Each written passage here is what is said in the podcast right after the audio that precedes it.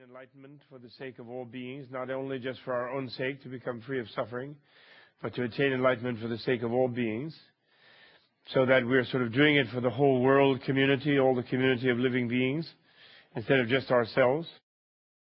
Following the pattern of all enlightened beings, Buddhas and Bodhisattvas, Arhats and sages who sought that freedom and from suffering and happiness and bliss, not just for themselves but for all beings. And so we should think about that first and find out in ourselves, looking into our own mind, elements of inferior motivation and try to combine them into one great motivation, the great aim of life, the great purpose of life, which is to achieve total enlightenment, which means complete bliss, born of complete awareness of the nature of the world, which is bliss, and being so blissful, wanting others to feel bliss, which is therefore love and compassion for them. If we do this study together out of that great motivation, then we will really get great benefit from it. Ironically, as the Dalai Lama likes to say, when you generate a mind of compassion and altruism, meaning seeking the benefit and welfare of others, the first person who benefits is yourself. As he says, if you're going to be selfish or self-centered, at least be a wise selfish or a wise self-centered. He always says that. I love that one. It's really great, because even though you haven't made anybody else any happier at all, by wanting to make them happy, you become happy. This is one of the many paradoxes of life that I think are really wonderful. So let's think about that. And at the same time, we'll come back to the topic of refuge in a little while. We could also think a little bit, we could do the refuge tree, the jewel tree, because I'm fond of that nowadays. And that is, we should think that here with us, we're not alone here. Just the 40 or 50 of us, however many are here. But here with us is the whole sky full of enlightened beings, our own enlightened beings. They don't have to be Buddhists. They don't have to be this or that deity, or particularly. They could be any kind of living people, could be our parents, could be our local rabbi, minister, priest, lama, roshi, whatever, friend, visionary being, guide, spirit guide. But they're all here. They're just right up. The roof is like an illusion. They're right up there in the sky, and they're with us, they're smiling, they're happy, they're sending us their blessings. So we're doing this in this space of tremendous support and encouragement of all the enlightened beings. And we're doing it within the framework of our motivation, which is a motivation of aspiration and determination to become fully enlightened beings, fully aware of our own reality, which is bliss, actually. I was at MIT last night giving a talk on this called Awakening to Bliss. And I was challenging the scientists there with the Buddha's science and the Buddha's scientific discovery, which, of course, Buddha's great discovery is the discovery of nirvana. It is not the discovery of suffering. That any idiot can discover suffering. Well, there's so much of it. You know, just bang your head on the wall and you've got it. And so that is not what Buddha discovered, really, but what he discovered was the way out of suffering. He discovered that nirvana, and nirvana is, at first he presented it in a more conservative way as the freedom from suffering, the blowing away of suffering. But later he made that clear that that means bliss, happiness, real happiness. And therefore he is one who discovered that our birthright, our nature, our destiny, our actual reality, and our true nature is bliss, actually. Every cell, every subatomic energy, the strong force of the universe holding atoms together, in fact, is bliss. That is what Buddha's discovery was. So that's kind of comforting. It's a good way to begin, and it fits actually with the idea of the real title of the Book of the Dead, the Tibetan Art and Science of Death and Dying.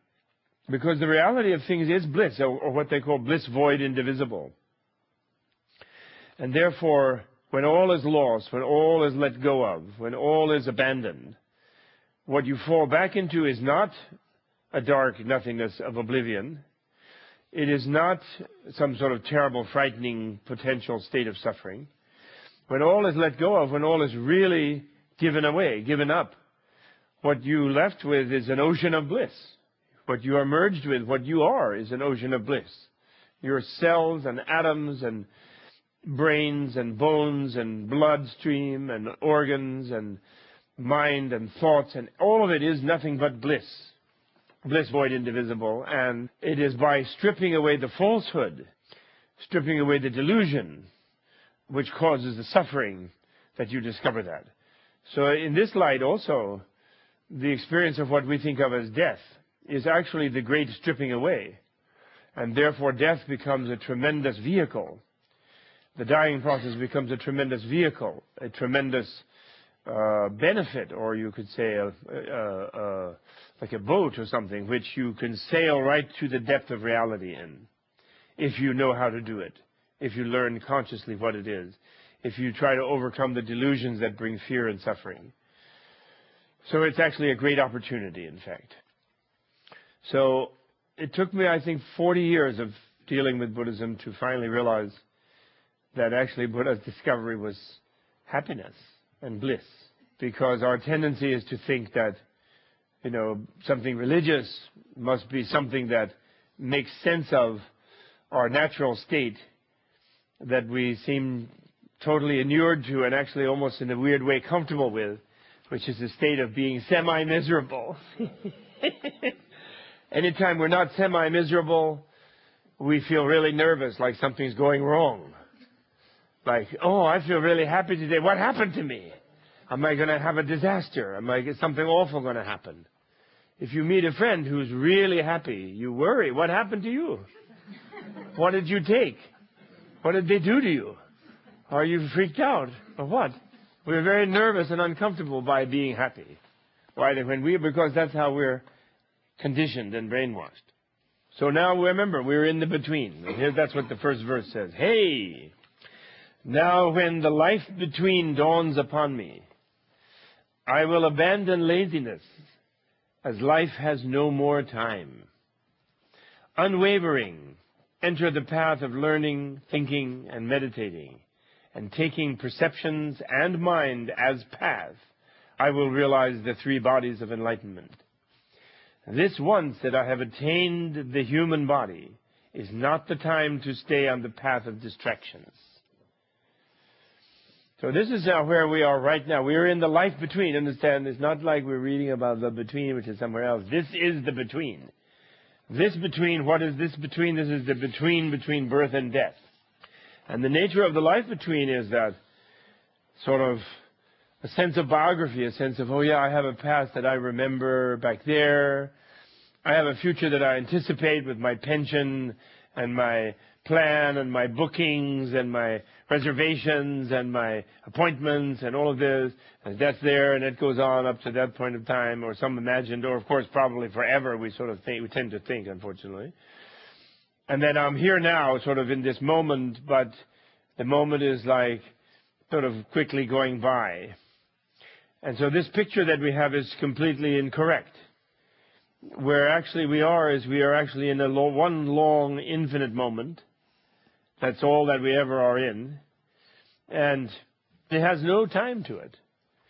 It is both timeless and infinite, where we are now. And everything is here now. And so then, see, the thing about nirvana is, which is our reality, right? Which is the Buddha's message to us, that we're in nirvana now. We're all in nirvana. You've been in nirvana. You've always been in nirvana. You always will be in nirvana. But you can remain semi-miserable for as long as you want. You can carry on with it endlessly. The samsara is like an endless wheel and circle. That's what the Buddha stated. That is to say, you can follow your delusions instead of becoming wise, you know, and discovering your nature of reality. But the great thing about it is, however long we stay in samsara, in suffering, and I'm sure I'll stay longer than you, because I'm particularly stubborn. When we do get into nirvana, this is what I've been really thinking about lately, and it really flips me out, because it cheers me up a lot. When we do get there, since we will be discovering our reality, And since because it's